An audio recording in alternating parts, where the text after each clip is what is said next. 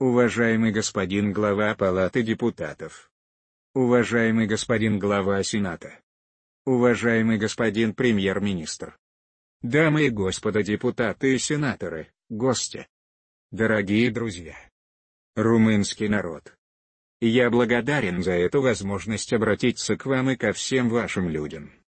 Несколько часов назад я вернулся из освобожденных городов Киевской области, расположенных рядом с нашей столицей. Именно с тех территорий, откуда мы выгнали российских оккупантов и увидели, что они делали на нашей земле с украинскими людьми. И хочу, чтобы сейчас вы это увидели. Что оккупанты оставили после себя. Прошу прощения, видео жесткое, но это, реальность. Название нашего города Бучина всегда вошло в мировую историю. В историю военных преступлений в историю уничтожения людей. По состоянию на данный момент известно о более чем 300 замученных, расстрелянных либо иначе убитых мирных людей в Буче. Обычных жителей обычного города рядом с Киевом. Им связывали руки за спиной, убивали выстрелом в затылок или в глаз, убивали прямо на улицах. Давили военной техникой гражданские машины. С людьми. Насиловали женщин и девушек. И это только началось расследование. Еще собраны не все свидетельства. Еще обнаружены не все захоронения. Еще осмотрены не все подвалы, в которых российские военные пытали людей. Есть все основания предполагать, что количество убитых жителей Бучи и других украинских городов, расположенных рядом, будет значительно больше, чем то, что мы знаем сегодня. Почему российские военные это сделали? В тот же день, 3 апреля, когда мир пришел в ужас, увидев тело убитых в Буче, на сайте Российского государственного информационного агентства РИА Новости была опубликована статья с обоснованием геноцида украинцев. Ее название довольно красноречивое, и я цитирую, что Россия должна сделать с Украиной. И это не просто текст, это одно из доказательств для будущего трибунала против российских военных преступников. В статье описывается четкий и просчитанный порядок уничтожения всего, что делает украинцев украинцами, и самих наших людей. Тех, кого не удастся сломить и покорить. Сказано, что нужно провести деукраинизацию и деевропеизацию Украины. Сказано, что даже название нашего государства нужно стереть. Фактически сказано, что гибель как можно большего количества наших людей в войне только приветствуется. Хочу еще раз подчеркнуть, это сайт Государственного информационного агентства России, на котором в условиях открытой государственной цензуры может быть опубликовано лишь то, что соответствует официальной идеологической позиции в отношении войны против Украины. То, что не соответствует такой позиции, просто не прошло бы цензуру. То есть я хочу, чтобы вы меня поняли, они даже не прячутся. Они откровенно говорят о целях вторжения на территорию Украины.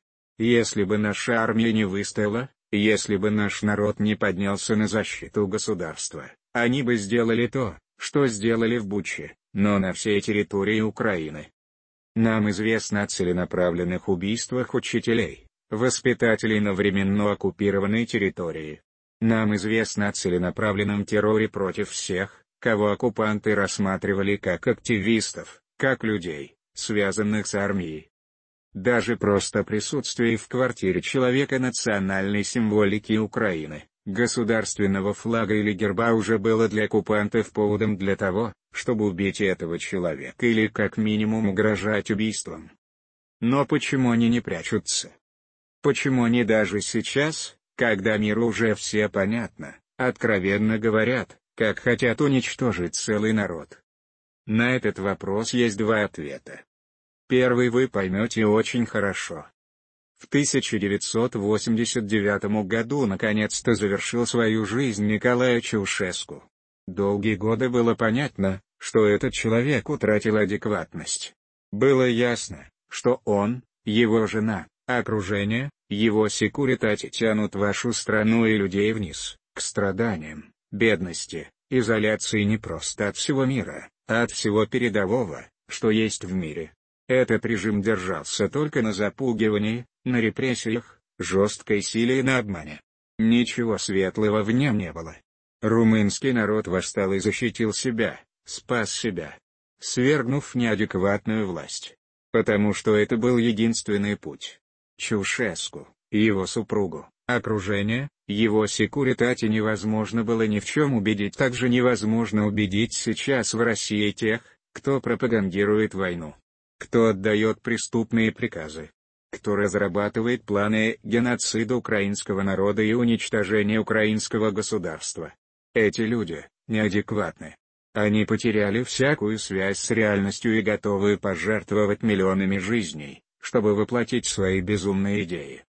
А вторая причина, почему в России открыто призывают к геноциду и почему возможны такие преступления оккупантов, которые все, весь мир увидели в Буче, минус эта уверенность российских топ-чиновников, что европейские лидеры не смогут, что они будут слабыми, что Европе не хватит лидерства, и что европейские народы не способны защищать ценности, которые объединили континент. Дамы и господа, великий румынский народ. Мы вместе должны остановить этих неадекватных людей, которые привыкли к безнаказанности и потому решили, что им позволено абсолютно все. Мы вместе должны остановить тех, кто хочет геноцида в Европе. Почему мы должны это сделать вместе? Каждый из вас понимает, что Украина – не последняя цель российской агрессии. Войска оккупантов упрямо пытаются обойти наш город Николаев, чтобы попытаться захватить Одессу. А от Одессы – один шаг, и уже в Молдову. Российские государственные пропагандисты давно говорят о том, что Молдова тоже является целью российской экспансии, Поэтому оборона украинцами собственного государства является фундаментальной предпосылкой для безопасности и независимости Молдовы. Следовательно, предпосылкой мира во всем крупном регионе Дуная. Сейчас на территории Украины решается судьба всей Восточной и Центральной Европы, Черноморского региона. Поэтому защитить свободу Украины, защитить свободу украинцев, это гарантировать безопасность Европе. Что нужно сделать? Да, это правда, были введены санкции против России за эту войну. Но война за нашу свободу длится уже 40 дней. После восьми лет войны на Донбассе. Следовательно, санкций недостаточно. Россия должна искать мир с Украиной всей Европой. Для этого России следует лишить всех ресурсов. Прежде всего финансовых и экономических. Евросоюз должен наконец-то принять принципиальное решение и закрыть порты для российских судов. Остановить транзит товаров и любую экономическую активность с Россией. Ограничению потока денег за российские энергоносители нет альтернатив. Можно спорить, каким должен быть формат, полная эмбарго на поставки или программы типа нефть в обмен на продовольствие, но это необходимо. Но не только это. Каждый политик демократического мира должен защищать необходимость предоставления Украине всего необходимого оружия. Ведь именно на поле боя решается, кто же выйдет победителем в этой войне, свобода или тирания. Каждый, от кого это зависит, должен сделать все для скорейшего и неизбежного привлечения к ответственности всех российских военных и их руководителей, виновных в совершении преступлений против гражданского населения на временно оккупированных территориях Украины. Сегодня договорился с Евросоюзом о предоставлении финансовой и технической поддержки следственной группе совместных усилий Евроюст, ЭУРоюст, государств, членов ЕС и Международного уголовного суда. Верю, что лидерство Румынии станет одним из решающих факторов восстановления справедливости и защиты нормальной жизни как в нашем регионе, так и в Европе в целом. Уверен, что Румыния и румынские компании примут участие в программе восстановления Украины после войны. Мы предлагаем нашим партнерам в Европе взять шефство над городом, регионом или отраслью, которые пострадали от агрессии России. Ваш потенциал, Ваша внутренняя сила могут создать новый образец лидерства в развитии цивилизованной и мирной жизни. Я искренне благодарен всему румынскому народу за доброе отношение к украинским переселенцам, которые нашли безопасность на вашей земле. Надеюсь, нам вместе удастся как можно скорее создать такие условия, когда Россия все-таки откажется от войны, а значит, наши люди смогут вернуться домой, в Украину. Этот опыт помощи в чрезвычайных обстоятельствах, взаимного уважения, добра между нашими людьми уже стал основой для еще большего сближения наших государств, наших народов. Как только ситуация это позволит, я хочу начать с вами диалог о новом всеобъемлющем соглашении, гарантирующем абсолютную защиту и развитие нашим национальным меньшинствам, украинской общине в Румынии и румынской общине в Украине. Ведь наша судьба — быть настолько близкими, насколько мы можем. Наша судьба — быть защитниками свободы в нашем регионе. Наша судьба — быть вместе в европейской семье.